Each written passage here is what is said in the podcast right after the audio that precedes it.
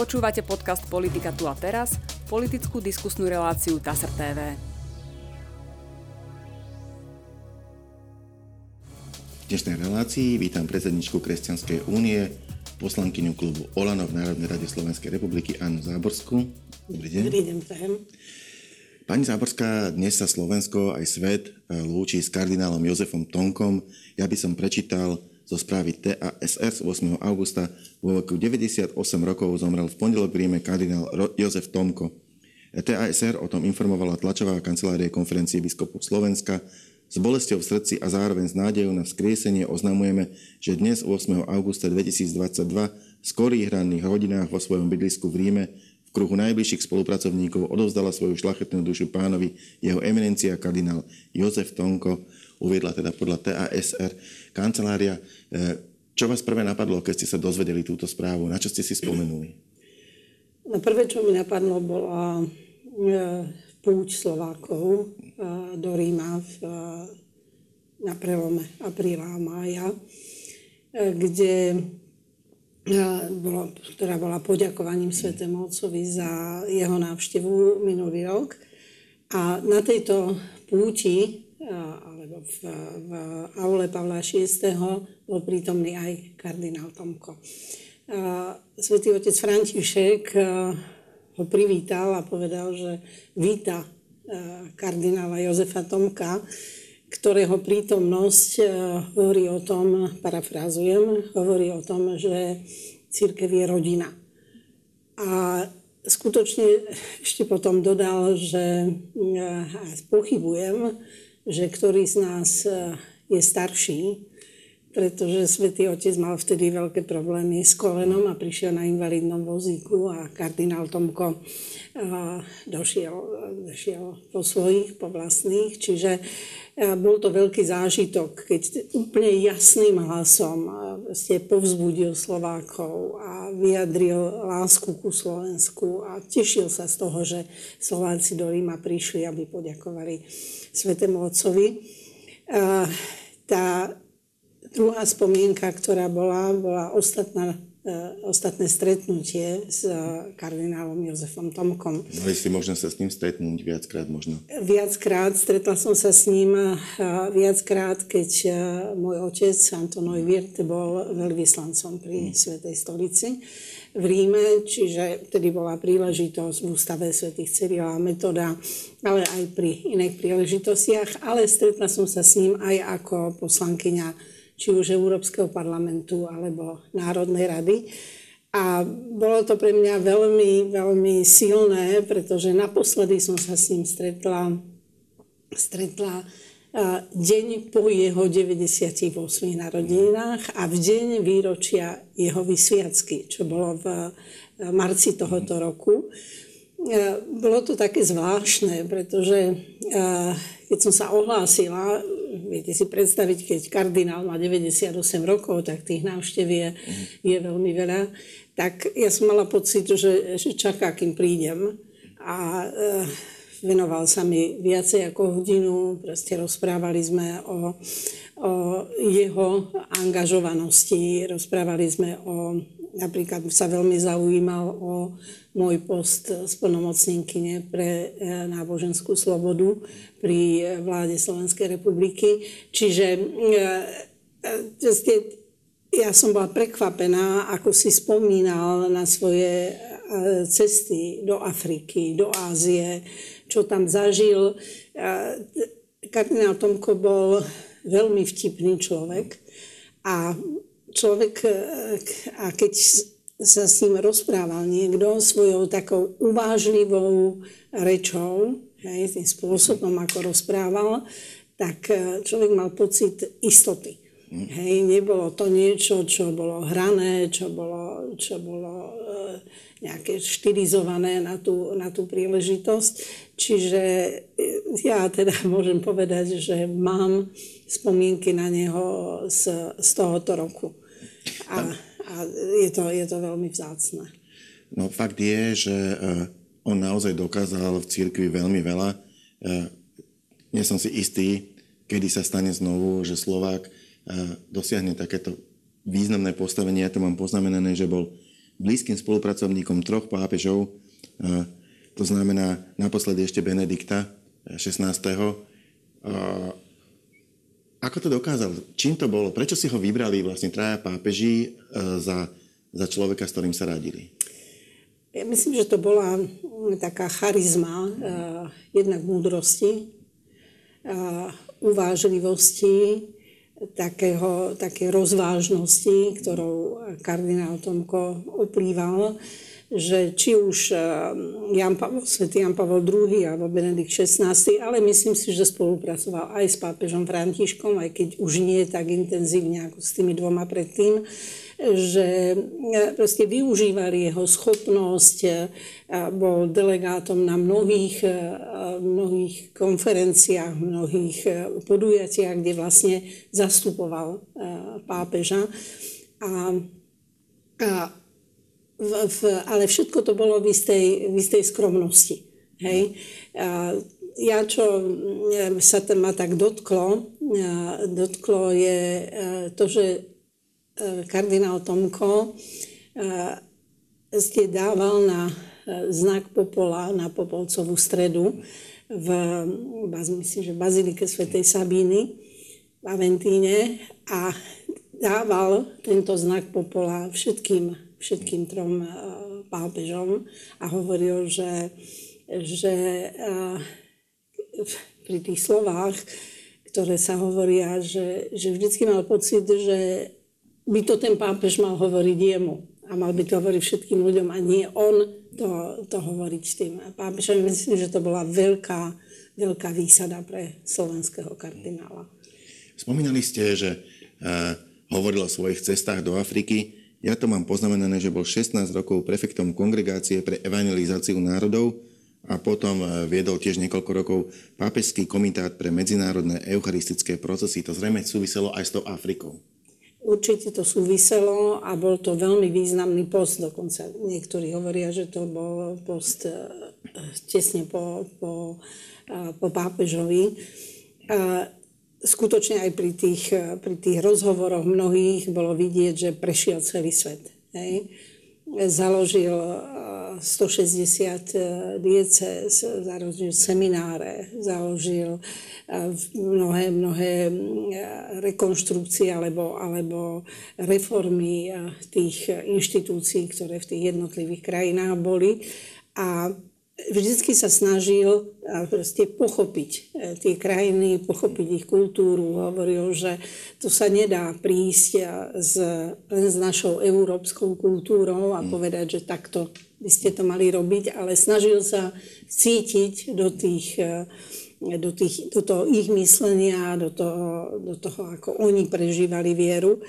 A e, myslím, že to, či to bolo v Afrike, e, či to bolo v Južnej Amerike, ale aj v, v Ázii, e, spomínam si na jednu príležitosť, keď som bola pozvaná spolu s mojim otcom a tam môj otec bol pozvaný a ja som tam bola s ním do Ústavu svätých Cyrila a Metoda a bola tam taká veľmi, veľmi vážená spoločnosť a bol tam aj otec kardinál Tomko. A ja si myslím, že práve to posolstvo, ktoré on nosil do tých krajín, keď chodil po svete, tak eh, vyjadrovalo to, čo, teda citujem alebo parafrazujem jeho, že keď bol v Ázii, už presne neviem v ktorej krajine, ale bola to krajina eh, proste východného náboženstva, tak eh, ten predstaviteľ štátu, hovorím, ospravedlňujem sa, nevie presne ktorého, mu povedal, že náš vzťah k Bohu je, horizon, je vertikálny. Vy, kresťania, máte výhodu, že ten kríž má aj to horizontálne rameno. A to horizontálne rameno je láska. Láska k tým druhým ľuďom. Že my sa upíname len na to vertikálne, na Boha, kdežto vy to rozširujete aj medzi ľudí. Ja myslím, že toto povedal tento predstaviteľ štátu, um, pretože, pretože takéto posolstvo mu kardinál Tomko do, do jeho krajiny doniesol. Hej? Že bol, bol, symbolizoval, symbolizoval to, čo kresťanstvo tomuto svetu prináša. Spomínali ste ten ústav svätého Cyrila a Metoda. Mám tu poznamenané, že v roku 1959 bol pán Tomko signatárom iniciatívy za vybudovanie tohto ústavu. Vtedy mohol mať okolo 35 rokov, to znamená, bol to ešte relatívne mladý človek. E, vtedy, vtedy, sa, vtedy sa zastal, podporil to a ten, a ten ústav je tam dodnes. E, akú má úlohu? Už vtedy si uvedomoval, e, vtedy ešte kardinál Tomko,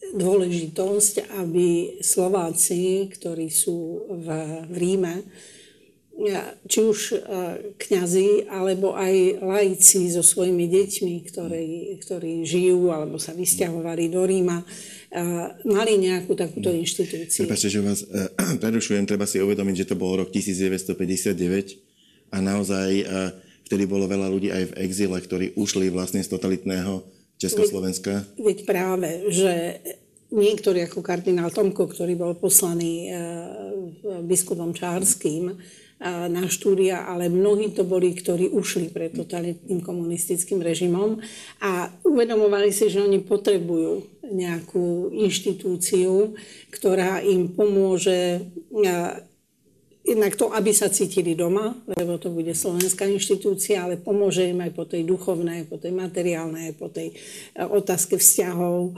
A preto e, proste vybudovali e, tento inštitút, ktorý, ktorý trvá do, do dnešných dní. Takisto som ho dvakrát navštívila tento rok. A, a to, že presne teraz si nespomeniem, v ktorom roku, 81.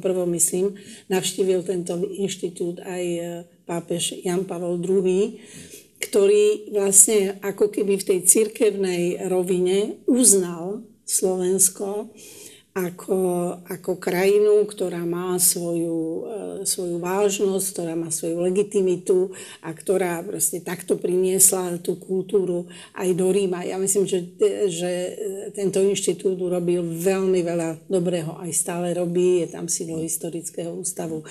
Čiže e, aj po tej vedeckej stránke, aj po tej ľudskej, aj po tej teologickej, je to obdivuhodná, obdivuhodná inštitúcia. A mimochodom práve Jan Pavol II, možno aj tým, že bol vlastne pôvodom Poliak, mal k Slovensku blízko, je známe, že mal dobrý vzťah. E, ešte ako mladý chodil, chodil často do Tatier e, k Slovensku, tak možno aj to, to sa prejavilo na tom, že, že teda osobne navštívil tento inštitút. Určite, určite. Že, a, a, treba si uvedomiť, že tým, že otec kardinál Tomko mal taký blízky vzťah ku všetkým tým pápežom, tak nebyť tohoto vzťahu, tak možno by svätý otec Jan Pavel II nebol prišiel. Mm. Hej?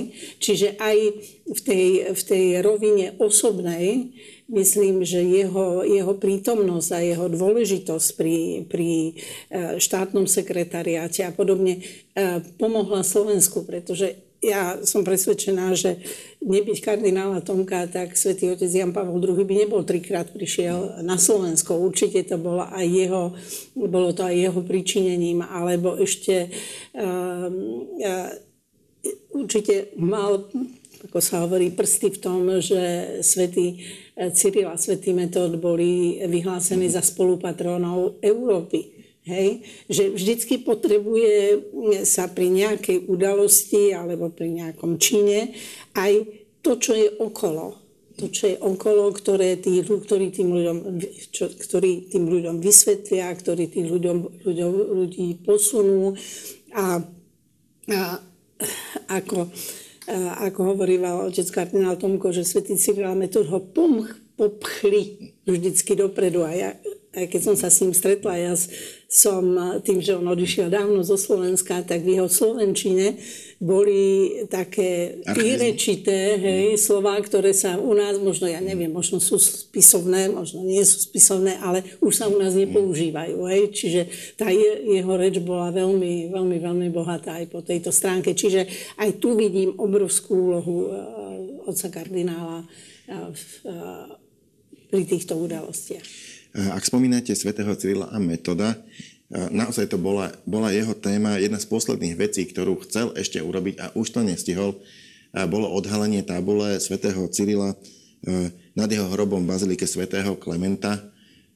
Tá tabula tam teda asi je aj keď teda ju nestihol odhaliť. Neviem, či tam je, ale určite tam bude, pretože tá, tá bola, bola požehnaná e, pápežom Františkom a ja si myslím, že e, keď to bolo jeho prianie, tá tabula existuje, tak e, sú spolupracovníci, ktorí zariadia, aby tá tabula tam bola. A e, treba povedať, že e, začiatkom 50. rokov, keď, e, keď e, otec kardinál prišiel prvýkrát do baziliky svätého Klementa a videl, v akom stave je e, hrob svätého Cyrila, bola tam síce nejaká mozaika od bulhárov, ale nič viac nebolo, nebol nad tým oltár. A spomínal, že pri, e, e, bola nejaká americká delegácia alebo návšteva zo, zo Spojených štátov a on ich dobe zaviedol e, do baziliky a e, že sa hambil vnútorne, že, že teda takto to vyzerá a vlastne aj v spolupráci s nimi so zbieraním finančných prostriedkov sa to, to, to podzemie tej baziliky upravilo kde je hrob svätého Cyrila. Čiže on už veľa urobil. Tá tabula, ktorá tam bude vysieť, určite, ak tam ešte nevisí, eh, tak je, je symbolom hej, tej jeho angažovanosti, ale to bola mravenčia robota od zháňania remeselníkov, povolení na ministerstve kultúry, vyberanie, vyberanie mramoru, ktorý bude použitý. Čiže on sa veľmi, veľmi do toho vložil. A tak, ako hovorí pre neho svätý Cyril a Metod nie sú, nie sú len nejaká historická udalosť, nie je to len písmo, nie sú to len nejaké statické veci, ale je to niečo, čo posúva dopredu. Niečo, čo... Napadlo ma, veď on, on vlastne sa nimi mohol inšpirovať aj preto, že sám sa snažil o niečo podobné, aj keď samozrejme v úplne inom kontexte a oveľa, oveľa neskôr, ale v podstate prečo chodil po svete a rozširoval vlastne ja myslím, že určite, ako hovoríte, cez Svetý Cyril a Metod boli veľkým príkladom. Boli veľkým príkladom a povzbudením pre neho, aby sa, aby sa takto angažoval. Hm. Mám tu poznamenané, že pán kardinál Tomko sa rád označoval za starého Rímana, aj to naznačuje ten jeho e, zmysel pre humor, pretože vo veku vyše 90 rokov už jednoducho mladým Rímanom by asi byť nemohol nakoľko bol Rímanom, nakoľko bol Slovákom. E, naozaj veľkú časť, väčšinu svojho života prežil naozaj v Ríme. A ja myslím, že to, že to vychádza z jeho rodiny. Že to vychádza z jeho rodiny, to, čo v rodine zažil, to, čo zažil s mamou, s otcom, so súrodencami, vo svojej farnosti. Proste ten zážitok bol tak silný, že ani aj, aj v dieceze ten zážitok bol tak silný, že, že ho to proste neopustilo. To žilo v ňom e, celý ten čas a on e, vedel, že, vedel, že viera, národ, rodina proste patria k sebe. Že sú to prirodzené hodnoty, ktoré, ktoré naplňajú človeka. Čiže on sa cítil v Ríme dobre, ja myslím, že mal rád Rím, ale pritom e, mu nejako neprekážal ten dlhý pobyt v Ríme, aby nezostal e, aj Slovákom, aby však to aj povedal niekoľkokrát e, v tom svojom prejave v Národnej rade, v Slovenskej národnej rade v 91. Ano, roku. To bola, to bola veľká udalosť. Je pravda, že on sa sem vlastne veľmi dlho nesmel vrátiť, myslím, že s krátkou prestávkou v 68. roku mal proste znemožnený e, prístup na Slovensko, ale v 90. rokoch, keď komunizmus spadol, nielenže prišiel, ale prehovoril, naozaj to bolo v roku 91, konkrétne 21. apríla 1991 v Slovenskej národnej rade, to bola ešte tá stará budova a Národná rada Slovenskej republiky sa ešte volala Slovenská národná rada. Aký ohlas malo to jeho vystúpenie? Myslím si, že to bolo niečo, čo po desiatky rokov na Slovensku bolo nepredstaviteľné. A bolo to neprece... On prišiel po 45 rokoch. Hej? Ako hovoríte s tou krátkou prestávkou, ne, nebol na Slovensku. A, a bola to udalosť určite vnútorná udalosť pre neho, ale bola to aj udalosť pre Slovákov. A, že odrazu po období komunizmu si Slováci uvedomili, že že tá demokracia, že tá sloboda e, znamená aj to, že že takýto vysoký cirkevný predstaviteľ vystúpi aj v štátnej inštitúcii. Že e, tá, tá, tá viera má čo hovoriť do, aj do verejného života. Je to podobné ako v Európskom parlamente vystúpil e, pápež Jan Pavel II. Sama som zažila vystúpenie pápeža Františka a Nebola som tam, nebola som poslankyňa v 91. roku, ale zanechalo to veľmi silný dojem a myslím si, že minimálne tak silný dojem ako ten, to vystúpenie pápeža Františka v, v Európskom parlamente, že tí ľudia, aj tí ľudia, ktorí možno sú z tej sekulárnej oblasti života, tak si uvedomia, že, že, že tá viera že to vierovýznanie, to náboženstvo patrí k životu. Že je to, je to tá viera, ktorá formuje svedomie, ktorá robí ľudí lepšími. Že aj kňazi, v tomto prípade kardinál, má do toho čo povedať. Čo možno teraz, ako keby sme sa snažili ako keby sme sa snažili oddeliť ten, ten verejný život od toho náboženského života. Samozrejme, že nikto nehovorí, že by, e, že by církev, alebo hoci, hoci ktorá církev mala zasahovať do štátnej politiky, ale ona zasahuje nepriamo tým, že tých ľudí proste vedie k dobru, vedie k spoločnému dobru. A kardinál Tomko, myslím si, že to, že to vystihol, že, e, že aj počiarkol úlohu e, slovenského národa a myslím, že nám dodal dodal takého entuziasmu a, a odvahy, ako hovoríme, ísť ďalej. Ne? Ísť ďalej a meniť, meniť tú spoločnosť lepšiemu. Hoci bol svetovou osobnosťou a naozaj si myslím, že e, radil trom pápežom, možno dokonca štyrom, e, lebo ako hovoríte aj pápež František e, sa s ním stretával, sa s ním rozprával. Narodil sa na východnom Slovensku v obci Udavské, okrese Humenné, a áno, naozaj ukazuje sa, že na to asi nikdy nezabudol, lebo za miesto svojho posledného odpočinku si vybral Košice.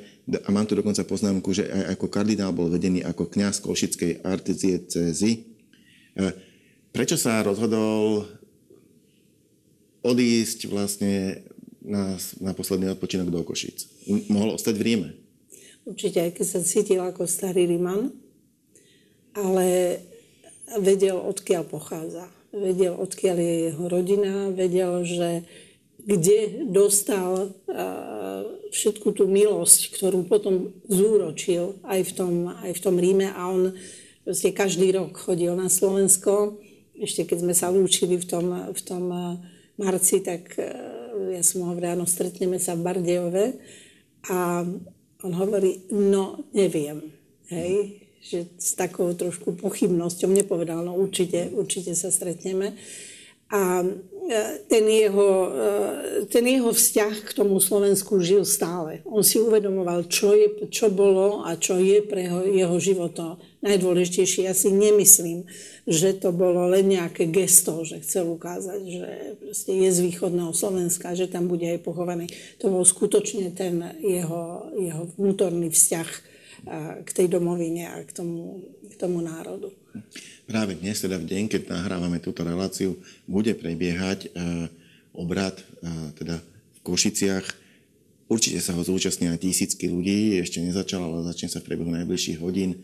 Čo by podľa vás mal symbolizovať? To bude posledná otázka našej debaty. Čo by mal byť taký, aký, akýsi symbolický význam toho dnešného dňa? Určite, že veľká väčšina tých ľudí tam nejde kvôli senzácii, ide tam kvôli tomu, že, že kardinál Tomko bol pre nich dôležitý a chcú mu teda vzdať e, alebo úctu jeho pamiatke aj pri, tej, pri tých posledných obradoch jeho života. Ale čo, čo vidím, že čo by malo byť také posolstvo kardinála Tomka je, je veľká viera. Je veľká viera, ktorú on proste celý život uh, žil. Hej. Nie ju len hlásal ako kniaz a doporučoval iným, že, že majú veriť, ale on ju celý život žil. A je to obrovská nádej, že napriek všetkým ťažkostiam, keď si zoberieme, že kedy odišiel celý komunizmus, tie problémy, ktoré sme hovorili, či už s ústavom svätých Cyrila Metoda, alebo, alebo s bazilikou, a tých vecí bolo veľa keď e, si zoberieme jeho, jeho pastoračnú činnosť na celom svete. Videl veľa biedy, videl veľa, veľa nespravodlivostí. Veľakrát sa vyjadroval veľakrát sa vyjadroval k takým úplne bežným e, veciam ako, ako bežným no, úvodzovkách, ako je rodina, ako je ochrana života, ako je prenasledovanie ľudí pre vieru, e, chudoba a podobne ale vždy to bolo s istou nádejou. Vždy sa angažoval, pretože vedel, že to prinesie, že to prinesie e, zlepšenie tej, tej danej situácie. Nebal sa to povedať nahlas a s nádejou sa snažil tie veci, ktoré, ktoré e, neboli dobré, ktoré mu vadili, ich meniť. Hej, čiže e, podľa, podľa môjho názoru ľudia z tohto pohrebu by mali odchádzať plný nádeje a povzbudenia do, do života eh, nielen veriacich, ale, ale vôbec každého človeka. Ďakujem pekne, to bola posledná otázka, posledná odpoveď našej dnešnej diskusie. Ja za ňu ďakujem pani poslankyni Záborskej. Ďakujem veľmi pekne za pozvanie a budeme v mysli v týchto hodinách eh, s tými ľuďmi, ktorí sa zhromaždili v dome Sv. Alžbety v Košiciach. Ďakujem pekne a my sa stretneme v našej relácii opäť na budúci týždeň. Dovidenia.